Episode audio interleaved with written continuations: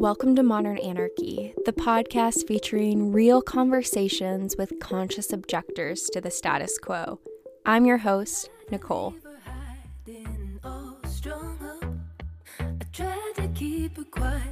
she's screaming inside of me. I tried to keep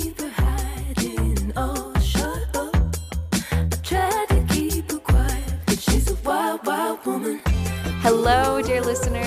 I am so glad that you are tuning in to today's episode.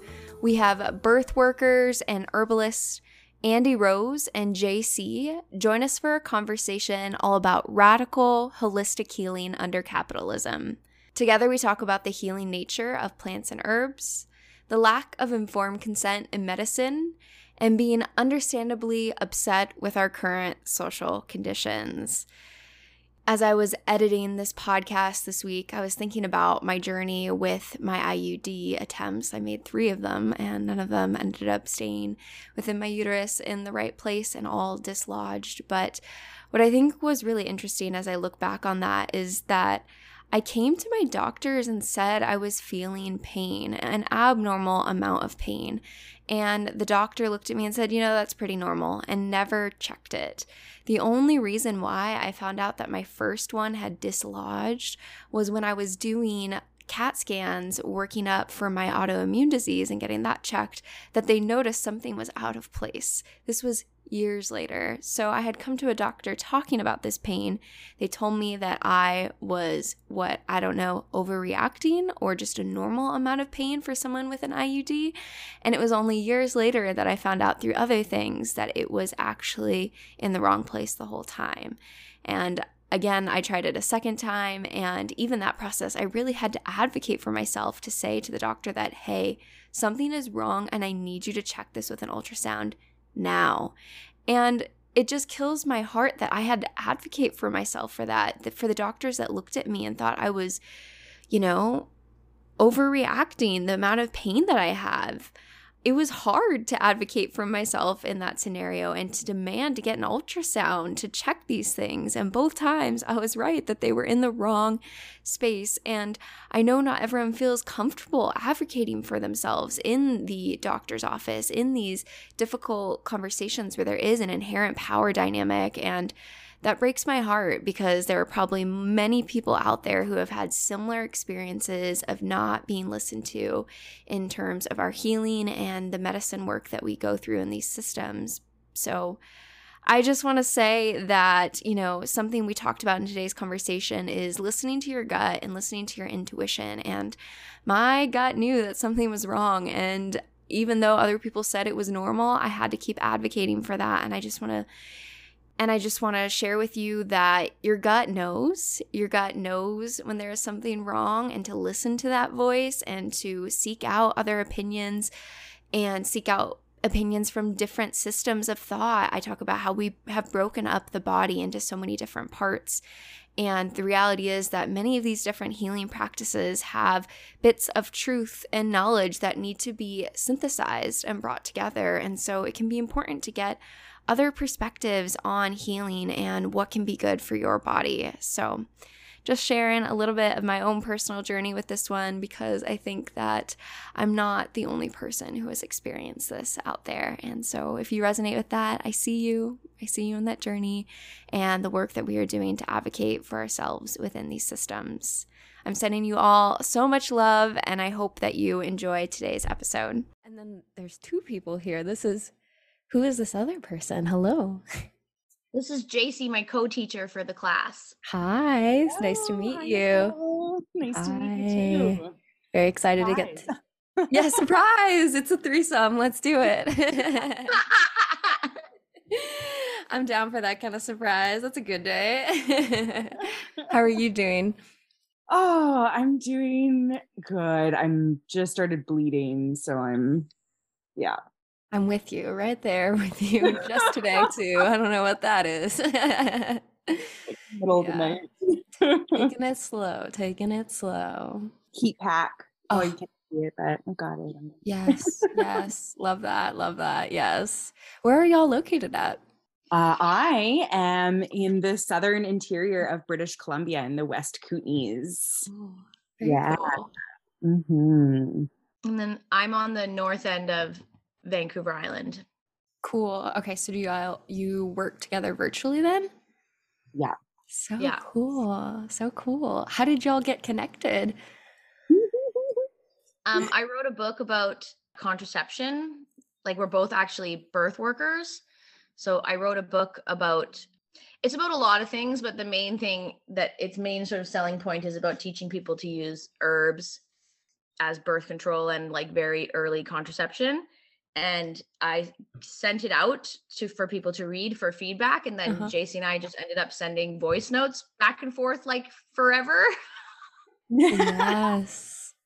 and I got some of your tincture as well. Like there's a few birth Facebook groups in BC. And yeah, I think it was on there that you posted you were looking for the readers and you had some stock of your Queen Anne's lace. And I wanted to have that on hand for my practice and for me. So Yeah.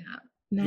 yeah, so neat, honestly. It's been pretty And then we just yeah, we started talking like every day and um I think our values are very similar, but our practices are quite different. Mm. And so our class layers together really well because in wanting to talk about the same topics, we bring very different things, but they Mm. flow really nicely together. hmm hmm Yeah, I love that. That co-collaboration, bringing together to make something even better than probably you could have created by yourself. Yeah. I, I think it's one of the biggest strengths of our class actually is Cool. our our teamwork. Yeah, yeah, yeah. yeah. Well, as someone who just found out that their IUD is displaced again, any Oh, advice that you might have for someone? I'm thinking about getting another one placed under sedation, but it's just like this journey of finding uh, some sort of contraception that works is quite the journey. Yeah, Yeah. and if you have a if your body is just sort of shaped in a way that the IUD doesn't like to sit where it's placed, like not to be overly fear mongering or whatever, but that can be really dangerous, right? Because it Yeah. can in a worst case scenario, it can cause pretty intense damage to your uterus, right? So I can see why that would feel scary and uncomfortable and also increases your chances of getting pregnant because you have this thing floating around. It's like, yeah. I think for the people who IUDs work for, they love them. And then for the people that they don't work for, there's a lot of stories of like, why is it like this? yeah, yeah, yeah, yeah, yeah. I know, I know, because I wanted to go a non-hormonal route because the hormones just made me break out so badly. So I've just never wanted to go down any sort of hormone route. So I've done copper, and I had my first copper, and then it it perforated, came out, tried another one, and now an, a year later they're saying it's not in the right place, so it's not effective anymore. And I'm like, fuck, like you're telling me I got to do this again? Mm, sounds like your uterus is like, no, thank you. No, I know, but I don't want to go on the pill and I don't want to do the shot because all the hormones. And it's just like, you know, condoms, you know, but then you got risks there with those breaking. So I just wanted to have two methods, you know, but like, damn, might just be Mm. all I'm left with these days. Mm. Yeah, Well, my I journey is similar to yours. Like I was Mm-hmm. on hormonal birth control um, pills, the NuvaRing, like for hmm, mm, how many years was that? Maybe five years. Mhm. And then, yeah, I was having uh, bad side effects from the Mm. hormones.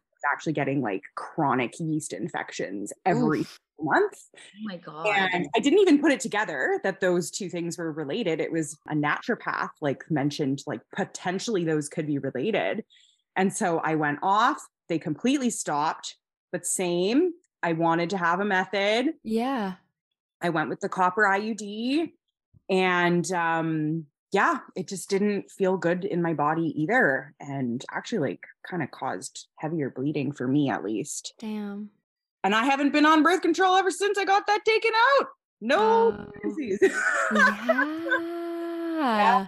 yeah, I started tracking my cycle and using the the cervical mucus method and. Temperature and condoms and yeah, it's uh working pretty well for me. So Yeah. I honestly highly recommend it. Really.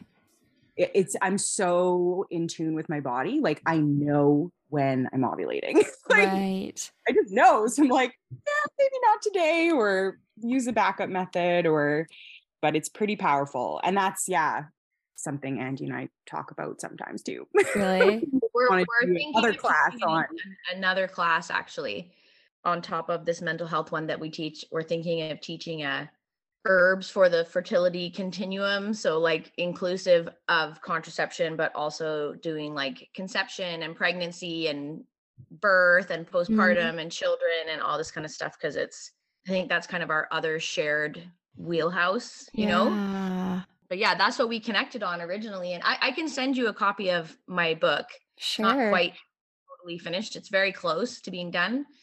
Exciting. But yeah, it's wild to me, like, because most of my doula work has been supporting people with contraception stuff. And, you know, we can only get pregnant for 24 hours out of every month. And the window is expanded by the fact that sperm can survive for five days. So, like, Mm. if we have sperm in our body, it can last that whole five days up until that 24 hours.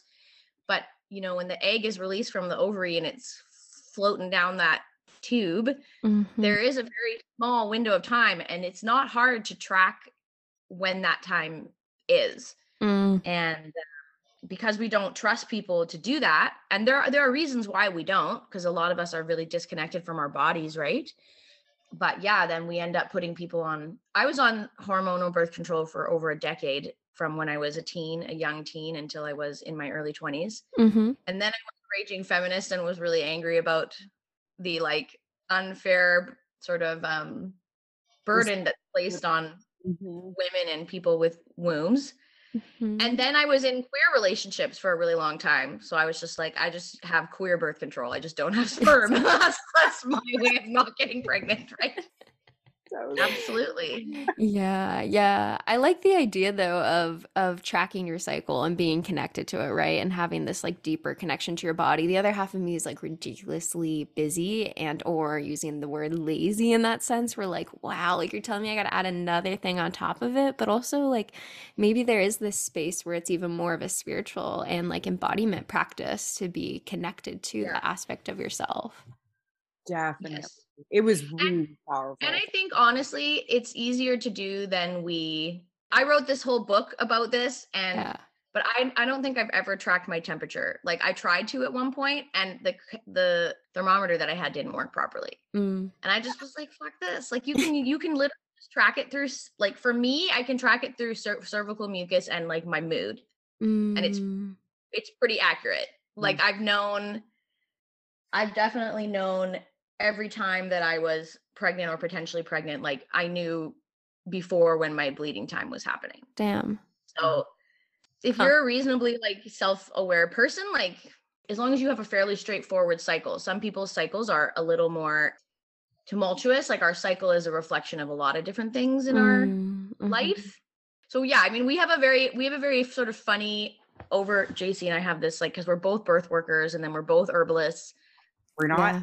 Experts like giving you a protocol for what to do. Like For sure, for sure. But you both have lived experience with these things. And I think sometimes, you know, at least I can recap, you know, from the conversation I had with my doctor about it, right? Who's from the medical model, you know, who kind of told me like condoms don't really work. So, and I, I'm like, you know, especially as someone who's poly, like that's part of my world is using that sort Yeah. of condoms, like, uh, you know, with multiple partners. And so, like, I'm already doing that. But like, even that push from that medical perspective of like, well, you should have another like medical way, you know, like there wasn't any sort of discussion in that conversation about like, well, yeah, you could track your periods and then be aware of it and kind of know and then work around that. Like, that wasn't even part of the options that were presented to me in that conversation I just had about this, you know?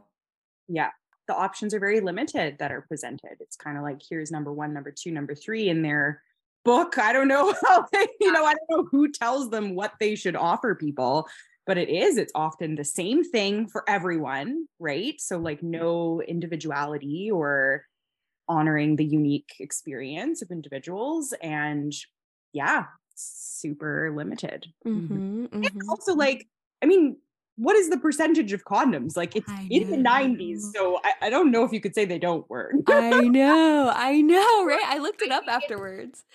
I think it's the difference between like when it's used properly versus when it's used by normal people, right? It- and it's the Mm. same thing with fertility awareness or any method, right? Where fertility hormonal awareness birth control. Yeah. mhm. yeah like with fertility awareness if it's done properly it's in the high 90s but if it's not done properly it's not Right, right, right, right, right, right. Absolutely. And I think, but that's the discussion of that. They don't talk about that either, right? And then have that space to say, like, yeah, when it's used properly, it's actually very, very effective. And I think it's it's scary sometimes when these are the people that you're getting your information from, right? Because it's your trusted source, your doctor, and there's always such a push towards.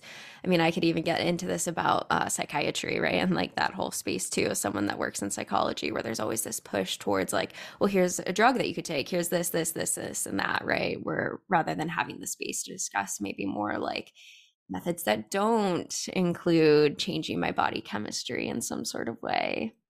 Mhm. part of the reason why it's desirable to people is because people want to have those conversations Mm-hmm. and they want to have them in a way that is not ideologically rigid where you're either talking to someone who's like pharmaceuticals are bad you should never be on pharmaceuticals because they're horrible for you or talking to someone who are like plants can't do anything or it's dangerous for xyz reason. Like it's actually very rare to talk to someone i think who's able to be like you know i'm on a i personally am on a pharmaceutical that i might be on for the rest of my life that Mhm. works really well for me. And helps me sleep. It reduces my anxiety. It makes my dreams more vivid. It's a good fit for me. Mm-hmm. but i also use plants and mushrooms on a daily basis and i would never want to go one without the other and it's very difficult to find people who first of all have that experience and Mhm. second of all like feel confident to make suggestions for other people based on the questions that they have right because a lot of people are so scared of liability and that's what's happening with doctors a lot right is Mm-hmm. they have a script of what to say and the script is partially written by pharmaceutical companies and some of what they offer is helpful but it's it's got a limited scope right? And it's not usually enough. Like so many we do consultations like together and separately and so many of the consultations we do we're talking to people and we're like plants can maybe help you cope with stress slightly better but the situation you're in is really hard. Mm-hmm. pharmaceuticals or plants or mushrooms it's not really going to matter if you're if the circumstances of your life stay the way that they are. Right, right, absolutely. Yeah, you know, for a while I was hoping that like these conversations could happen with a doctor, you know, in Mhm. that setting and I've and I've kind of tried, you know, because I do have the knowledge and the communication skills and I'm not saying it's impossible. I'm definitely not saying it's impossible, but like Andi was saying, there are other factors at play, right? Where your health and well-being isn't the only concern, like isn't the Mhm. only yeah, they, they have other things to think about, like their licensure and legality. And so, yeah, that's why this class has been really, really beautiful. Like for me as well, you know, it's been super healing and educational for myself as well, just to have a space to just have these conversations and Mhm. ask people their experiences, you know, like "Wh- Mhm. what is your experience on, you know, this pharmaceutical versus this pharmaceutical? Like it's so great to finally be talking about this. Mhm. Yeah. So yeah, I, I love that we've kind of created a space for that to happen. Right. Yeah. And I think part of the reality for why this is what it is is because we've broken up like health into so many different pieces, right? We're like mm-hmm. psychologist, I just do brain, I don't do any sort of, you know, pharmaceutical anything. Eh, but then you have the medical model, and then that's all pharmaceutical, and they might not be taking in the contextual factors of kind of like you were saying, Andi, like the different sort of situational things that are going on in terms of your world and other pieces. And we've just like broken up the healthcare system into so many like different parts, thinking they're all separate. And I think we're starting to realize there's even a mind body connection, all these other mm-hmm. pieces, plus alternative ways to find healing, right? Like plant medicine and other sorts of things, you know. And because we've separated it so much, so differently, like there's no center point to come and talk to people about these things. Yes, it is all connected. Yes, mind, body, gut, environment, nervous system, vagus nerve, food, like all of it, you know, just to hormones everyone. trauma attachment resilience sleep i think a lot of people have tried natural ways of doing something and they're at the point where they're either on or considering a pharmaceutical because they need help. There are some pharmaceuticals that I think, particularly amongst the folks I know who have ADHD, hmm a lot of people that I know on ADHD meds are like, this has changed my life. Like, I can actually, I can sit and I can focus. And I feel that way. The pharmaceutical I'm on is not for ADHD. I was a chronic insomniac for like over a decade. And I'm a single mother, so I need to be able to go to sleep. Like I mm-hmm. can't be awake till four in the morning, you know? Yeah. sometimes a person doesn't necessarily need an herb that helps them feel calm. Sometimes a person just needs to be nourished. That's a huge piece is starting with being well nourished. Right, right, right. well nourished. Yeah. Mhm. hmm Yeah, all of these pieces are are needed to come together to be able to like thrive. You can't, you know, um, any sort of other machine that we would think about, like a car. You know, you can't just like leave. about this class. Yeah, you can't just like leave. Right. Leave it on empty and expect it to run. Like that's and a lot of the times that's what we're doing especially if we're so busy and we're just running from one thing to the next and you're just eating something really quick and like might not be getting all the nutrients and other pieces that you need to really be alive and like how deep that can affect your mood. And yeah to me it's really fascinating because there's just you know, I was on an SSRI for what, like two and a half years, and then recently came off it this July. So this is my first kind of run around trying to like having been on one now, getting off and noticing li- the differences that I feel in my own experience, and then even like the research on it, and just like this big reality that we we don't know how those work at all. I think there's a lot of like presumption that we're like, yeah, we figured it out. We realized it's serotonin. We're just like really easy. Like, here's the drug for it. And then we've realized that serotonin doesn't have any connection to depression, slash, we don't know how these drugs are effective, slash, we also know that there was this recent study that came out in November that specifically said that mindfulness was as effective as SSRIs. And that was pretty radical for me to see, like, okay, we're talking about mindfulness being as effective as a pharmaceutical. Like, we really need to rethink these conversations about how often we're like, here you go, here's the drug. Like, is there a world where we could give mindfulness just as much of a like run for its money of like, here you go, here's your. And I think it depends on context of where people are at and how effective it is. Yeah. And like, people also throw in like working out as or be moving your body as another one that's been as effective and all these other pieces. It's hard to say. Um, because you're right that we don't know how pharmaceuticals, especially Yeah. things like SSRIs, really work. Mhm. and we especially don't know about the interactions between things like like i work a lot with psychedelics and psilocybin specifically we also don't know how like what the interactions of these things are but we're really walking through this experientially and and from a place of our embodiment and our intuition ssris do seem to be numbing to our emotional capacity Mhm. and there are moments in life when that's good. you know, when we're like, we are feeling very afraid, we feel like everything is too much, we can't function, we can't, like, it just, it's too much. And, you know, then eventually we reach a point where we're like, you know, we can't use the SSRI to numb selectively. We can't turn the volume up on how much we love our dog and turn the volume down on how stressed we are about school or our job or some other problem we're having. We just are numb to all of it. And then people are often walking through this journey of like, okay, you know, I've I've I've had the load lightened long enough Mhm. that I actually feel isolated from my emotional experience and I want to start walking back into that sense of feeling. Mhm. And then the person is having to go through usually titrating off in some way, coping with withdrawal. And then if they're also adding psychedelics into the mix, you know, psychedelics turn up our emotional sensitivity. And then, you know, they do other things as well, but it's this whole sort of like dynamic flow of how we're moving through our sense of connecting to Mhm. ourselves and the world. And these are really complex things. And we can't get into this in a 10 minute conversation with our GP, Mhm. both because they don't have the time and also because they're just not trained to hold all of that. Right, right. Yeah, because they're usually focused on other sorts of things in terms of their expertise. And uh, because psychedelics, specifically psilocybin, these other medicines, there's still so much limited research about it. And until it's legal, they're not going to talk about it. You know, that's part of, you know, the reality of that. So I am currently training at Sana Healing Collective in Chicago, where we do ketamine assisted psychotherapy since that's legal and we're able to do that in house. I was talking to one of my um, supervisors in that space, and I feel like when I was asking him these questions about SSRIs and psilocybin, I'll have to do some research before I release the episode and make sure I have some like studies or something to like back what I'm talking about.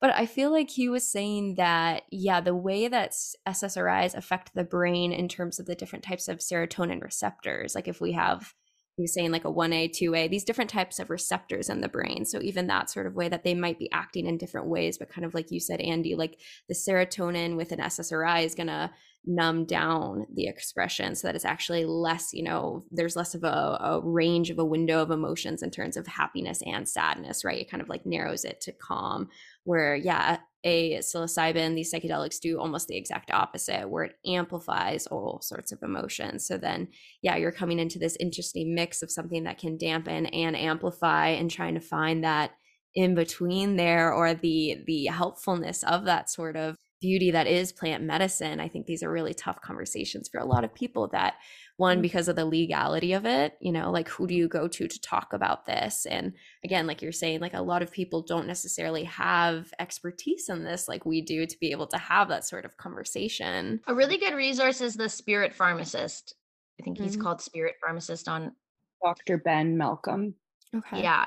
Yeah. He he has a phd in pharmacology it? it's psychiatric pharmacology. Pharmacology yeah. yes. And then he is doing all this work with people integrating psychedelics with psychiatric pharmaceuticals. And he actually, I think the best thing about his mailing list is that every month he sends out like a roundup of new research and he mm-hmm. summarizes it. I consider myself like a pop science nerd. Like I just I can't really do the like deep true science. My brain just doesn't really work that way. Yeah. But I can read, you know, sort of like the the abstract, the summary. right, right, right, right, right, for sure, for yeah. sure. No, I love research. yeah, and it's it's scary as someone who's like supposed to be trained in how to read that because that's like part of my training is like even the amount of bias that is in all of these sorts of things is fascinating like how mm. people define variables who they let in the sample size even like when you get into the statistical like analysis and very um things that they're running to be able to process that like at the end of the day you kind of get to decide like who falls in or outside of your data group like even I, I was when i was going through training in school they'd be like yeah that's kind of an outlier we can just like let those people go out of the the data and like leave it you know and you're just like because I mean, you you do so many, you do like hundreds of people, so you get these random outliers. But the reality is, like, also like so much of that then is being manipulated by like what's your variable how you define it and all these other pieces that like it's almost mm-hmm. exhausting to be clear even as someone who's trained in how to read these things to be able to read them because there's just so many pieces and it's it's so scary to me how like i can see research and then people will interpret it and and then write a summary and then like it just goes in the complete different direction from what the study was actually saying and i'm just like holy fuck like so like the news and media like any sort of like creative title that we can throw out there to be like like this is that like people just kind of do that in this world and it's so scary to me I also really, I really love like one of the things that's kind of cool about working with psychedelics specifically is like mm-hmm. I also come from a harm reduction mm. festival background. Yeah. Um, where I used to do wandering and like information harm reduction for people. And so a lot of my knowledge comes from the sort of Erowid vault, the which is like, you know, if if people don't know what Erowid is, it's like people using different substances and then self-reporting their experiences. Mm. And if you go and it's a very cool kind of like DIY rogue type of science, right? Where and I think that it makes room for what you're talking about, these like outlying people to mm-hmm. express what has happened to them. And sort of the value of that that I, I draw from that is that we can use our bodies and our own experience to map these things you know mm-hmm. we can mm-hmm. and i think Jaycee has taught me a lot actually about st john's wort which is a major antidepressant herb although Jaycee would say that's not actually what i think it's good for but it's like you know these these things of mapping our like experiences in these plants and these mushrooms that have these certain kinds of reputations when actually they're much more complex beings than this they have a much more complex way of existing in the world and in our bodies. And you're right that the science, you know it it lends an air of legitimacy but it's not necessarily like all the whole truth right Yeah. you know we both one thing that's really neat is both of us coming from our different practices we kind of do this in a similar way is when someone is coming to us and they're wanting to work with a plant we really encourage people to you know everyone asks like well how much do i take and how often Mhm. and we both encourage people like you know it's up to you. Try five drops see how it Mhm. feels. Try 10 drops try one drop you know really tune in to your Yeah. experience. And some people are like oh like they they they just so resistant to that. Like they don't Mm. they don't have that relationship yet. They, they don't crave instruction. and so i guess that comes first right is that self knowledge and tuning into our bodies um, yeah. to be able to move forward in a relational way Yeah, for sure. Yeah, and I mean, knowing knowledge through research is like one way to do it, and to assume that that's the only way is a very like colonial patriarchal hierarchy of like this is the only way we know knowledge versus other ways that society humans have known knowledge, which is through direct live exper- lived experience with all these different relationships, especially when it comes to something that um, currently is still illegal, right? So being able to have conversations and know other people that do it, yeah, is a big piece of this. And yeah, I definitely get people asking about dosing too. And it's an interesting topic, I think, because like part of like the philosophy where I train is always like inner healing wisdom and being able to have a felt sense of where to go and to explore that.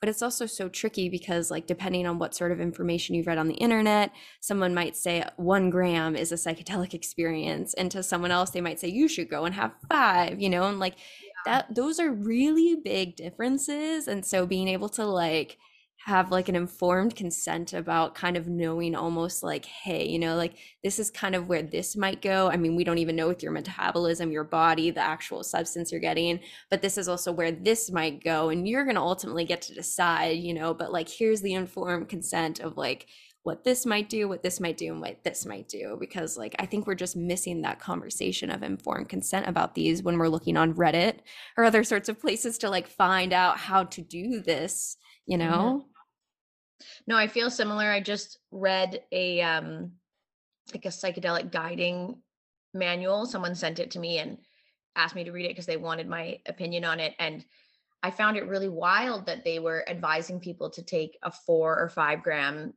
dose, which on the one hand is like, sure, sure, you can do that. But on the other hand, I'm definitely very much in camp. Like, and again, I learned this from festival harm reduction. It's like you start low and you build on it, right? Like you don't necessarily want, and of course, in my younger years, I did some heroic doses of things that weren't measured, and who knows, yeah who knows what was going on. i'm right? alive Yeah, because I mean, most people who work harm reduction, we come to it through having had had some experiences where we needed some help. And then you know we learned the the humility and the ability to be with people which again like i think is similar to the birth work sort of aspect right of even this book i was reading was talking about this about how like if you're sitting with someone as a psychedelic guide you're like a midwife to the spirit Mm. you know and and there are these sort of beautiful intuitive energetic aspects of working with plants and i would argue also working with pharmaceuticals to a certain degree because everything is ultimately derived from the earth in one way or Mhm. another yeah but but at the same time it is also nice to you know like one of the conversation one of the things that Jaycee has really taught me is um, i've worked with st john's wort in various ways and always not been super happy with the results for different reasons um, either i didn't get the color in the oil that i wanted or it i would take it and it would increase my anxiety or make me feel a bit manic. And you know Jaycee just taught me so many details like for example working with like the fresh plant as opposed to the dry and how much the research about st john's wort is on the dried plant and focusing really specifically on this one part of the plant the hypericum you know? And it's like when you start to understand all of these little detailed pieces it's like you know on the one hand going with intuition is is a beautiful way to do it but on the other hand it's also helpful to talk to a nerd sometimes yeah we don't all have to figure it out on our own. yes. yes. Most of us don't have hundreds of hours of research about a plant under our belt, right? Right. Exactly. Exactly. Crowdsource and citizen science. Mhm, Yeah. mhm. Yeah, exactly. Yeah, that way that you can kind of have a little bit more sense of just what you're getting yourself into, you know. I think I think the future landscape of this is going to change a lot in the next 10, 20, you know, 30 years of having conversations like this and I think it's scary to think we will hope, right, that the legalization of psilocybin for mental health and other sorts of recreational, Jesus, spiritual, Jesus, you know what I mean? Um, use doesn't go down just into a medical model where it's completely controlled by people who have a doctorate in medicine, right? Which I could see that world creeping in. You know, there's people like Compass that are paying to like have control over the therapeutic use of psilocybin in certain ways. And we just hope that that's not where it goes, right? That's not the history of this sort of uh, plant medicine. It's never been medicalized like that. It's been an indigenous practice that's been around for centuries, right? So we're just, I think, at a very critical time to see, like, as it's starting to become legal and the research is coming out through the medical model, which is what like controls, you know, the laws around drugs and other sorts of things and the politics. Like, we're at a very critical time, I think, in seeing like mm-hmm. where this goes and who has power over it. Scary. Well, legalization is a tricky thing. Like, I mean, both both Jaycee and I are Canadian, right? And so in Canada, the legalization of marijuana has been really odd to watch mm-hmm. because on the one hand, it's great that it's legal now, but mm-hmm. on the other hand, there are when we were in the sort of gray zone with marijuana, which is I think sort of similar to where we're at now, where there are some ways it's it's it's sort of functionally decriminalized or like less criminalized than it's mm-hmm. been in the past there's a lot of room to kind of experiment and play and do different things. But you know when we get into the place where we legalize it we also are criminalizing it in different ways you know like in canada we're only allowed to grow four marijuana plants per household so even if you have you know a giant collective house with 10 people or an intergenerational home you can't have 40 plants because you have 10 people. Right. you can only have those four plants. And if you read the actual law like how you're supposed to dispose of any additional plants it's just bizarre. Like you're supposed to like i think you're supposed to like chop up the plant and add cat litter to it or something so it's totally destroyed you know? It's very odd. Like the whole and i mean both Jaycee and i both come from we work within this kind of wise woman tradition which is like laid out by herbalists like Susun Weed, but it's it's much older and longer than that, right? It's like knowing that it belongs to us and it belongs to our ancestors and that we belong to the earth and that we're in this conversation, ongoing um, way of living with all the beings around us, you know. And it's it's so it's so strange to be kind of prescribing and conscripting that inside of the medical model and the legal system. But we need those things to change for it to be more accessible to more people. Mhm. Mhm. There's that fear of, yeah, losing it, the, the people's medicine, right? Like having to rely on, yeah, someone with whatever XYZ certification, uh, what do you call it, permits, all that. It, it, there is a disconnect there. There is a disconnect. Yeah. Mhm. licensure and the, the the limits of licensure like we see that obviously a lot in birth work right? Where it's like you see sort of midwives in Canada because we have you know we have our universal healthcare system and it's and it's great and I there's a lot of good things about it but our our midwives that are covered by that system are so heavily steeped in liability and the structure of their licensure that they are doing things on a regular basis that are violating women and violating the people who are giving life to our children. And they don't even necessarily see it that way because they are like you know i have to do this to maintain my position of power and authority you know? And it's like Mhm. I think both of us are trained in a way that we believe that the authority has to rest in the person who is giving birth. And Mhm. I think that, yeah, there are so many parallels between just learning to take responsibility for our own health and our own autonomy as healing beings. You know, it's a very different model to be fully responsible for yourself and your choices, Mhm. not have someone or something else to blame and i do think it makes people slow down and become a bit more creative and we just we just we want to facilitate people feeling more comfortable to experiment and to Mhm. play and to have trust with creative options and to know that they have choice and that ultimately it's their choice you know whatever from whatever option or direction they decide to go like there's no right or wrong there's no stigma you know just to know that we have choices and Mhm.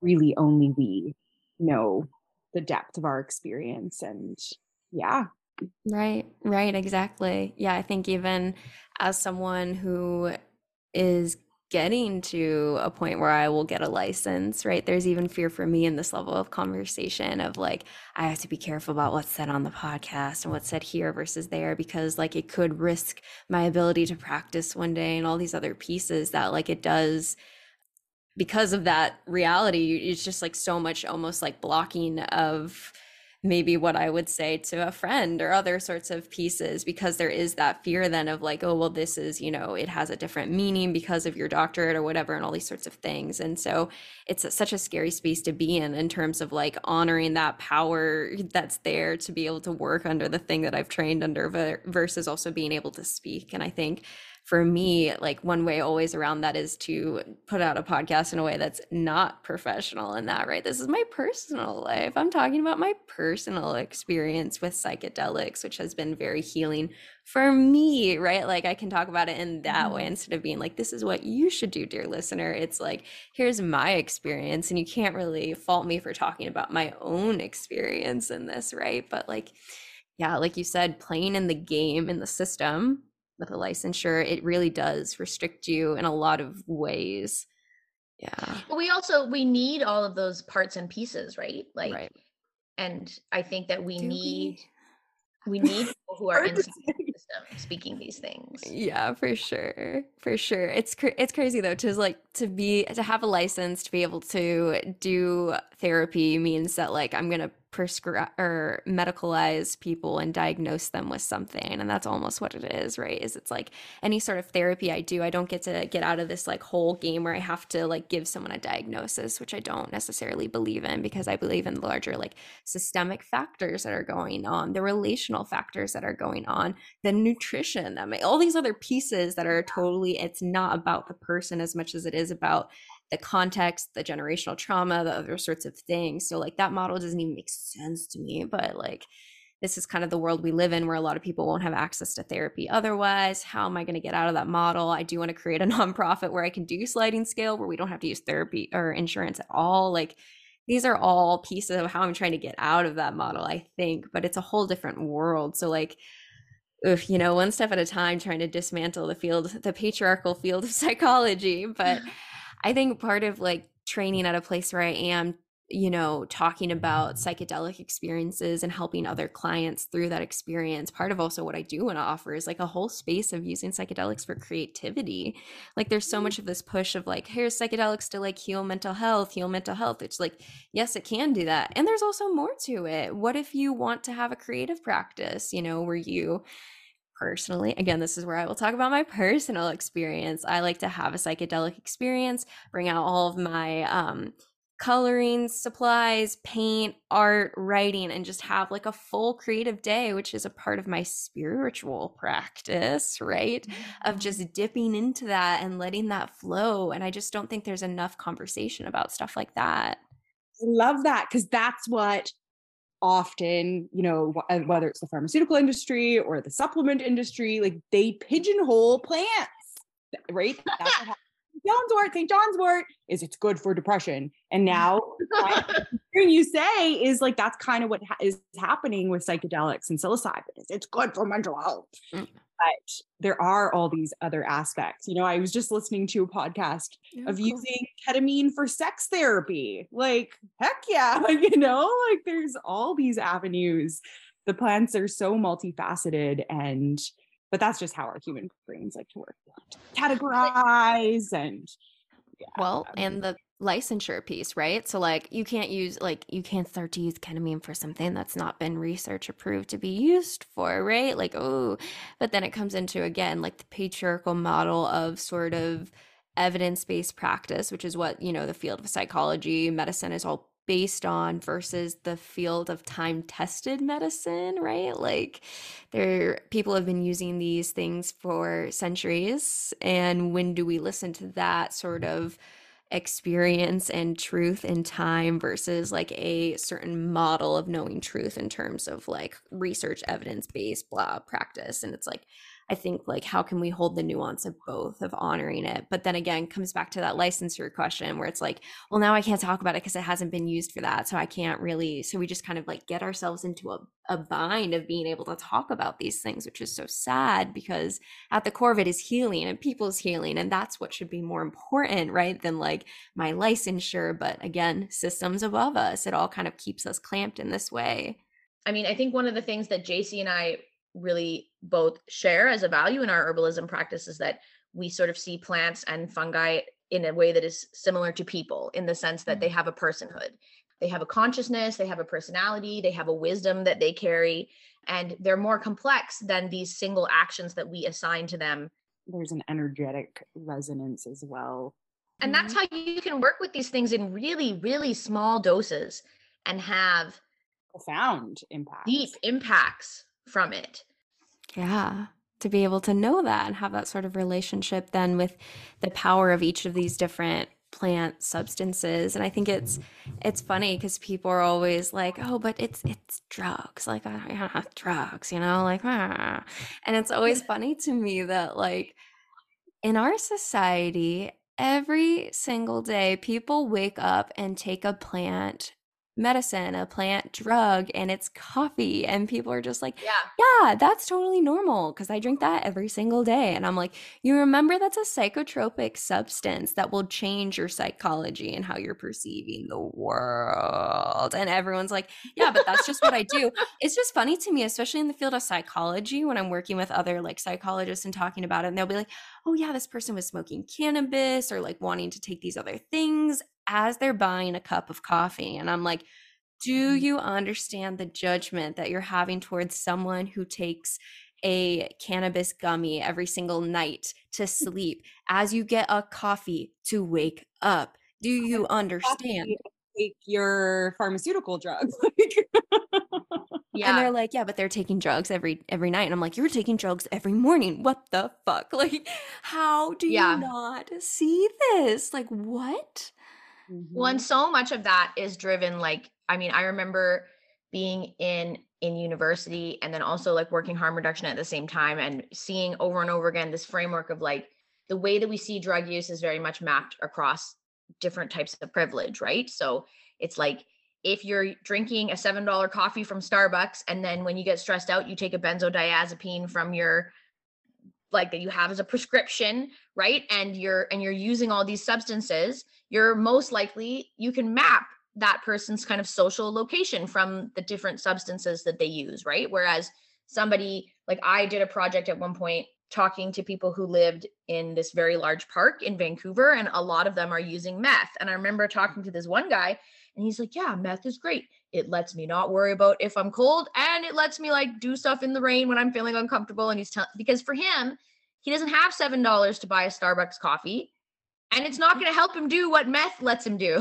hmm Survive. you know and it's just it's social experience is so different right and and i think yeah with with working with plants and with fungi you know uh, the more i come to realize that it's like we we are in a bit of a fringe fringe sort of social group but i definitely see more and more what i would consider to be quote regular people being like but i'm interested in this and i just i don't know who to talk to because my friends my family they think it's kooky and bizarre and out there that i would want to explore plants or fungi to help me but they usually have an inner knowing and an inner calling that's like something else is possible Mm-hmm. there are more options than what's being presented to me by a doctor and for whatever reason we don't consider those prescriptions to be drugs even though things like adhd medications and yeah and benzodiazepines ssris all of these things are having ex- like really intense impacts on our body Mm-hmm. and can create ex- really intense withdrawal yeah, and that's not to say that plants don't also have that. They can also have that. That's a weird dichotomy we create where we're like, plants are super gentle and they have no side effects. And it's like, No. we want to see all these things in their fullness to be able to embrace the real complexity. It's a complex conversation. Mhm.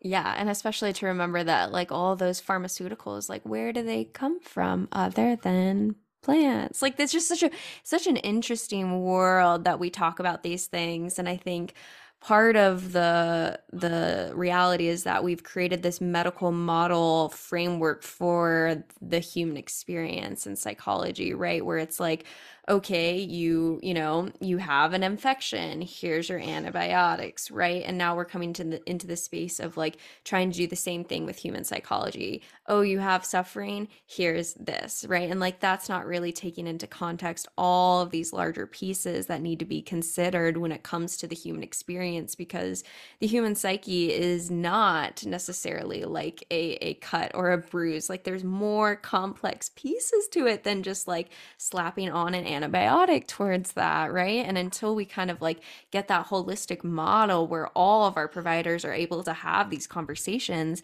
then we're missing out on like important pieces of the healing process for people. Mm.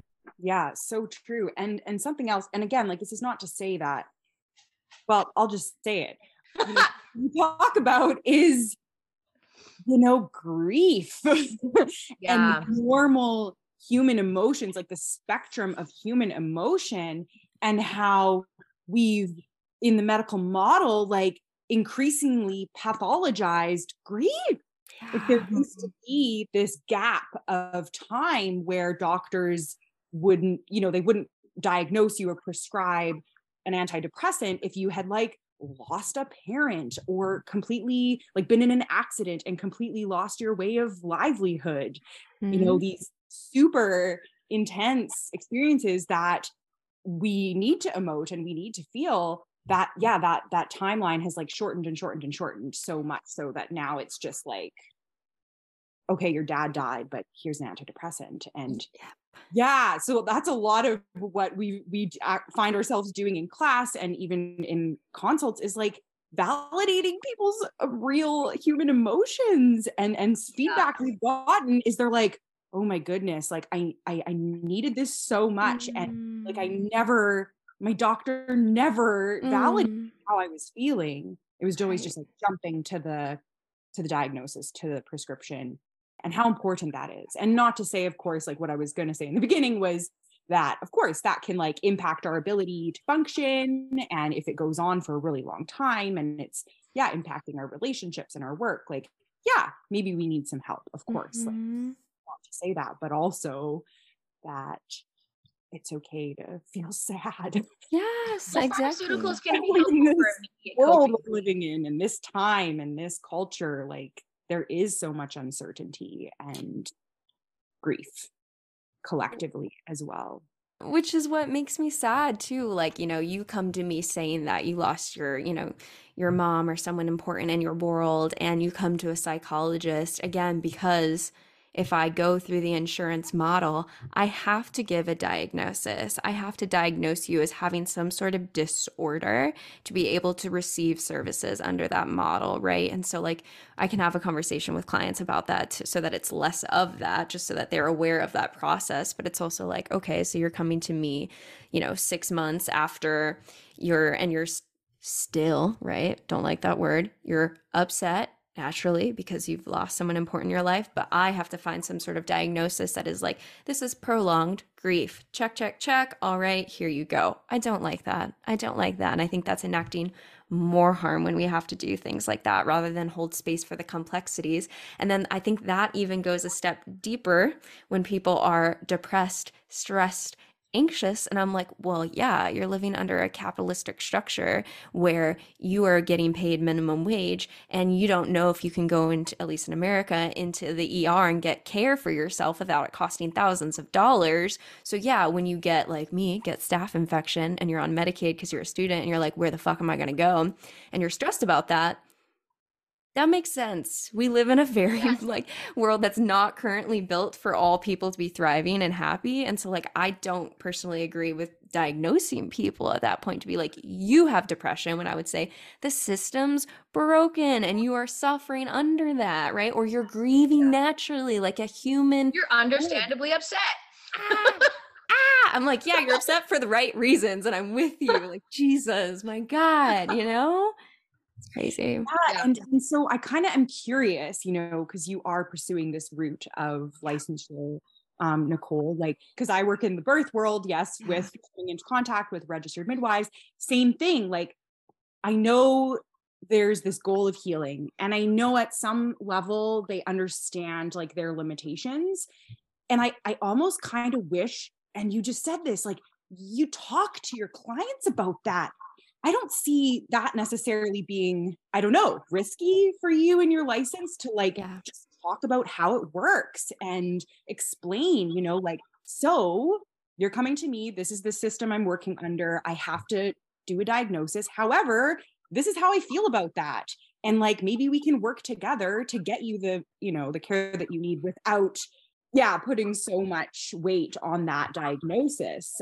So i don't know i i feel like that maybe there's room there in some of these medical professions where there's room for some honesty and transparency about Yeah. how it works and how the licensures work. You know like for birth work like i i, I often think about this you know like yes registered midwives are required in canada to like offer certain interventions in birth. Like they, Wow. they have this list and they have to like offer things. But what ends up happening is women often feel like coerced because they're asking and they've said no and then they're asking again. And you know the intention maybe isn't coercion but that's how it feels to the woman Mm, or the person birthing. Yeah. so like, is there room to explain like okay you know i have my little list and i'm going to have to do this. Remember you still have choice like you feel into your experience of what's needed and i'm just going to check off my boxes because i need to. You know i just feel like there's more room for that There absolutely is. And that is how I've conducted every session that I've done therapy with where I'm currently training, because that's kind of the model where they said, like, open up the discussion, have it. So, like, first consultation or session I'm having with someone, it, it's literally like, okay, these are the symptoms. We have to play the game. What diagnosis feels accurate to you and having that open conversation about that. And I think that would be a good mm-hmm. message for any sort of clinicians that are listening to this podcast to be able to like bring that conversation into the room to take away the power over dynamic that typically looks at another person, diagnoses them, and puts them down to have it a collaborative conversation about, you know, this is what I see, this is what I have to do under the system. How does this feel for you? Because as someone on the other end who went through therapy and then got a diagnosis of like adjustment disorder, which is reflective of having prolonged difficulty in a time period, you know, longer than expected, aka you're struggling to adjust, right? And PTSD and other things. But like, how does that feel when you receive that? Oh, I'm not normal because I'm still grieving in this system, or I'm still like something's wrong about me. And I think that causes more harm through that model of saying something's wrong about you when it's normal grief for the world that you're in. Mm. Thank you for doing that in your practice. Like I, I really do think that's something, you know, that can make a huge impact to build trust with clients. Like you said, the collaborative, like they're actually participating in their own well-being. I think that's Mhm. important. Yeah. Mm. I think with diagnosing, you know, on the one hand, it can be helpful sometimes for people to have a word they can Right. use to refer to themselves, Right. to have a word they can Google or whatever to look up resources and stuff.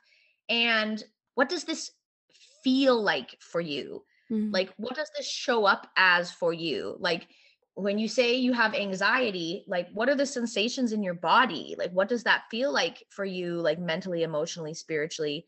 I'm not even really sure mental health really exists. I think that it's a reflection of um, our whole self.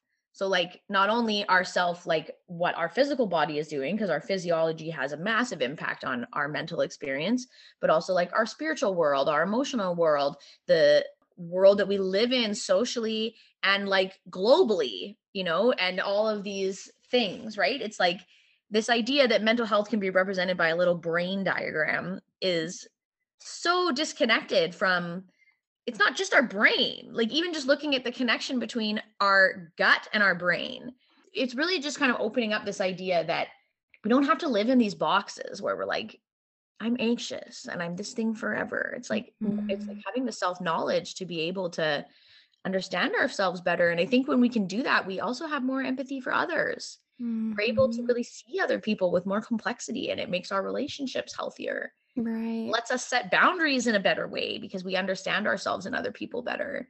Yeah, yeah. I appreciate what you said about there being a benefit to a label. I think when I was first diagnosed with anxiety, um, a couple of years ago, it was helpful to kind of normalize that, right, in that way. And so it, it allowed me and I think some other people compassion for yourself because, you know, there's, it's not my fault. There's other pieces here. This is normal. Well, it's normal that other people suffer with this.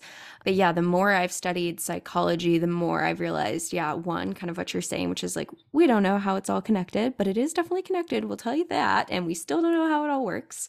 And that a lot of what our experience is is relational from my understanding right? Relational in terms of like the relationships you have in your life in terms of how you're connected to society and what society presents for you and all those sort of things. So like so much of what I experience as anxiety was taught through, you know, my family dynamics of people who had never been to therapy, never had any discussion of mental health, my mom, who's a domestic violence survivor, like all of these pieces that she doesn't even realize and teaches me. And then I enact with all my other partners and relationships and friends who kind of teach me how to exist in this space so much so that, like, it's not my fault for having anxiety, right? It's like it's a reality of being under the system. It's a reality of being in the context of the relationships I've had that taught me how to live and how to process my emotions. So it's like so much so that like yes, we can have this diagnosis that's helpful to like give some sort of grounding in that experience, but also like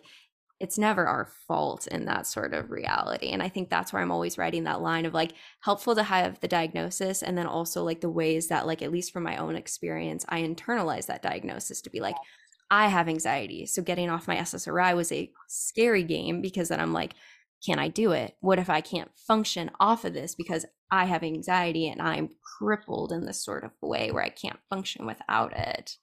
I've been fine thus far, but like that has been a journey to process.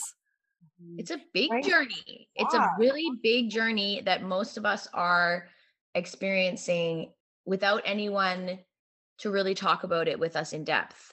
Right. Right. Almost everyone that we talk to about it it doesn't go that deep. And i think with ssris particularly this has been my experience and i've and i've noticed from talking to clients and stuff like this that it's, it's it tends to be shared. Ssris in particular i find tend to allow you to function better in capitalism tend to allow you to be easier for other people to be around but they may not necessarily improve your internal experience of living on the planet. And you know that's I just I I believe we can do better than that. It's not to say that there isn't a place for SSRIs. I think that there can be for sure, but I don't consider my mental well-being like I'm easier to be around and I show up at work on time.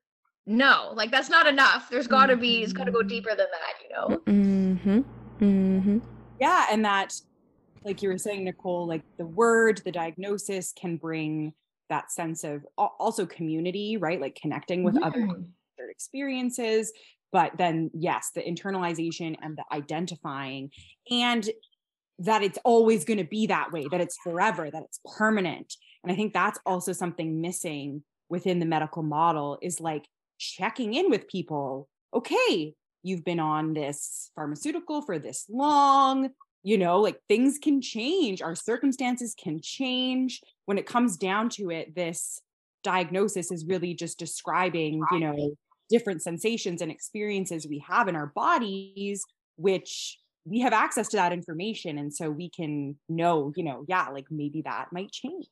It's right. an experience right. um, not an identity right. um, that's important to remember Yes, absolutely. Absolutely. And I think there needs to be more conversation about that too, right? Like all of these pieces were really just we're still living in the old ages in terms of like psychology, spirituality, and how all of these things come together. So I think conversations like these that are opening up more discussion, I think about the nuance and the, really just the big question mark we have with a lot of these things. Just remembering that we really don't know. If we can say anything, is we still don't know. And so, like you guys have been talking about, trusting your your inner experience with these things and trusting the community that you can look to and connect with, because a lot of this is just still a really big question mark. I think a lot of us will talk about you know how we're feeling in ways that make us uncomfortable. I'm feeling anxious i'm feeling depressed i'm this i'm that. And i'll often say to people well how do you want to feel? Mm. what is it that you want to be feeling? And then we know that certain tools can not necessarily produce those feelings but that can maybe give us a bit a different access. And i think again to loop back to what we talked about in the very beginning like exercise mindfulness all these things can can also do that but we're lucky that we we also have tools pharmaceuticals herbal tools spiritual tools fungal tools so many things that can let us like kind of get a little bit closer like to feeling more joy or feel because mm-hmm. the answer to that question is often interesting right it's mm-hmm. like you get away from the idea of i just don't want to feel anxious anymore it's like well what is it that you do want to feel and mm-hmm. often most often it's like i want to feel more connected I want to take the risk of feeling sadness so that I can feel more joy. Mm-hmm. I want to find my purpose. Like these are not things that, you know, whatever supplements or tools or tinctures or whatever you're using, a tincture is not going to give you a sense of purpose. Right. Right. it's a deeper journey, right, of getting to know yourself. But I also think that a bigger toolbox is always better for helping people like, you know, be able to take those steps to do that that deep inner work that mm-hmm. ongoing forever. Like I love having older friends in my life who are in their 60s or their 70s and it's like they can have that humility of like it doesn't end, you know? We don't get to a point where we're like the work is over. Which is exciting and terrifying at the same time, right? Yeah. Like Spiralic, right? It's like I think it's kind of the same thing, but it's it's getting, you know, deeper or closer to God or whatever, mm-hmm. whatever metaphor works for you. Mm-hmm. Yeah, we'll be seeing uh, what I'll be talking about on this show at 80 once I've had many a spirals in the psychology world, right? I'm sure it'll be very different. Yeah. yeah. But also not, right? Like, I think in an essence way. Yeah. Essence will be the same, but the spiral will reveal all these different layers and pieces and yeah I, and i think that that's that's what we're trying to do with with having this conversation is like make room for people to have that that spiral and that sense of reflection and yes. and that sense of community with other people to understand mm-hmm. that we're kind of all in it together we're all in it together trying to figure this out Absolutely, absolutely. Frequently, psychologists think they're not a part of that game, and I'm here to say I am, and we all are. Like you're saying, we're all going through this struggle. We don't get to just put on that white coat or that degree and be like, "Yep, I don't struggle with that at all." so, I mean, yeah. I love that, that mm. your willingness, your willingness to be to be authentic and to not be so clinical. Mm. You know, not sort of protect your I can understand why why there is sort of a, a thought that that's maybe a more professional or boundaried or whatever the case may be, right? But I also think having transparency about our struggles and because I think sometimes with us being herbalists, people can sometimes think like, you know, we have all this information and we're like these magical ah. mystical beings, and it's like, no, no. no. I had one of the worst mental health spirals during our class. Exactly. it's like I'm literally using all these tools right now to help me show up and be here in this moment. I feel very blessed to get to have this conversation with people and to get to do it with Jaycee because she's great. Aww, so cute. Yeah, and I'm glad that you guys I'm glad that you both have each other then to like be supports in this, you know, and to look to one another and to grow together and to be doing good work in the community and helping other people in their their journeys. It's very powerful. Thank you. Yeah. Well, then, as we come towards the end of their, our time, I usually hold a little bit of space in case there was anything that you really wanted to say that we didn't get to. Otherwise, I have a closing question that I can ask both of you. I'm ready. I'm ready to close. Yeah. Good. Okay. Well, then the question I ask everyone on the podcast, and you can both answer, is what is one thing that you wish other people knew was more normal? Hmm. I think probably a longing to be seen and also a total terror and fear of that exact same thing. we call that vulnerability, and it is uncomfortable. yeah, and and the craving of of the intimacy that comes from that vulnerability, right? And I'm definitely processing something in my life like that right now where it's just Mm. like it's like so beautiful but so terrifying. It's so blah, you know. It's it's a lot, but I think it's also like it's the core thing of the human experience. yes, it means you're alive. It means you're living when you're starting to dream enough that you feel that that fear and to connect enough that you feel that fear and that. Yeah. Yeah. One thing I wish people knew was more normal that no one has it figured out. Yeah. no one has it figured out. This is what we spy- signed up for, you know, as part of the human experience was all of it. All of it. Mhm.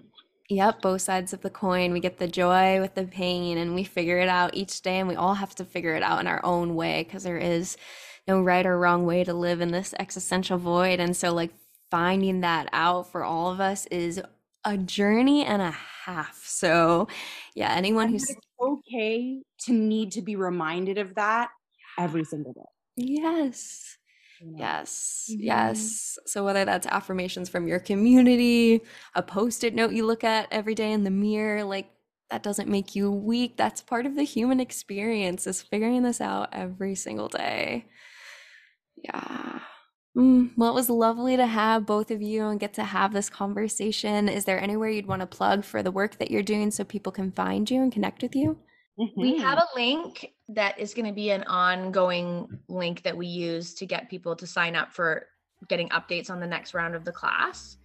Um, so we'll give you the link so that people can share their emails with us. Awesome. I'll have all of that linked below so people can find you and then I'll give you a link to my contraception book. Yes, I do. I do need that after today's conversation. If you enjoyed today's episode, then leave us a five star review wherever you listen to your podcast. And head on over to modernanarchypodcast.com to get resources and learn more about all the things we talked about on today's episode. I want to thank you for tuning in, and I will see you all next week.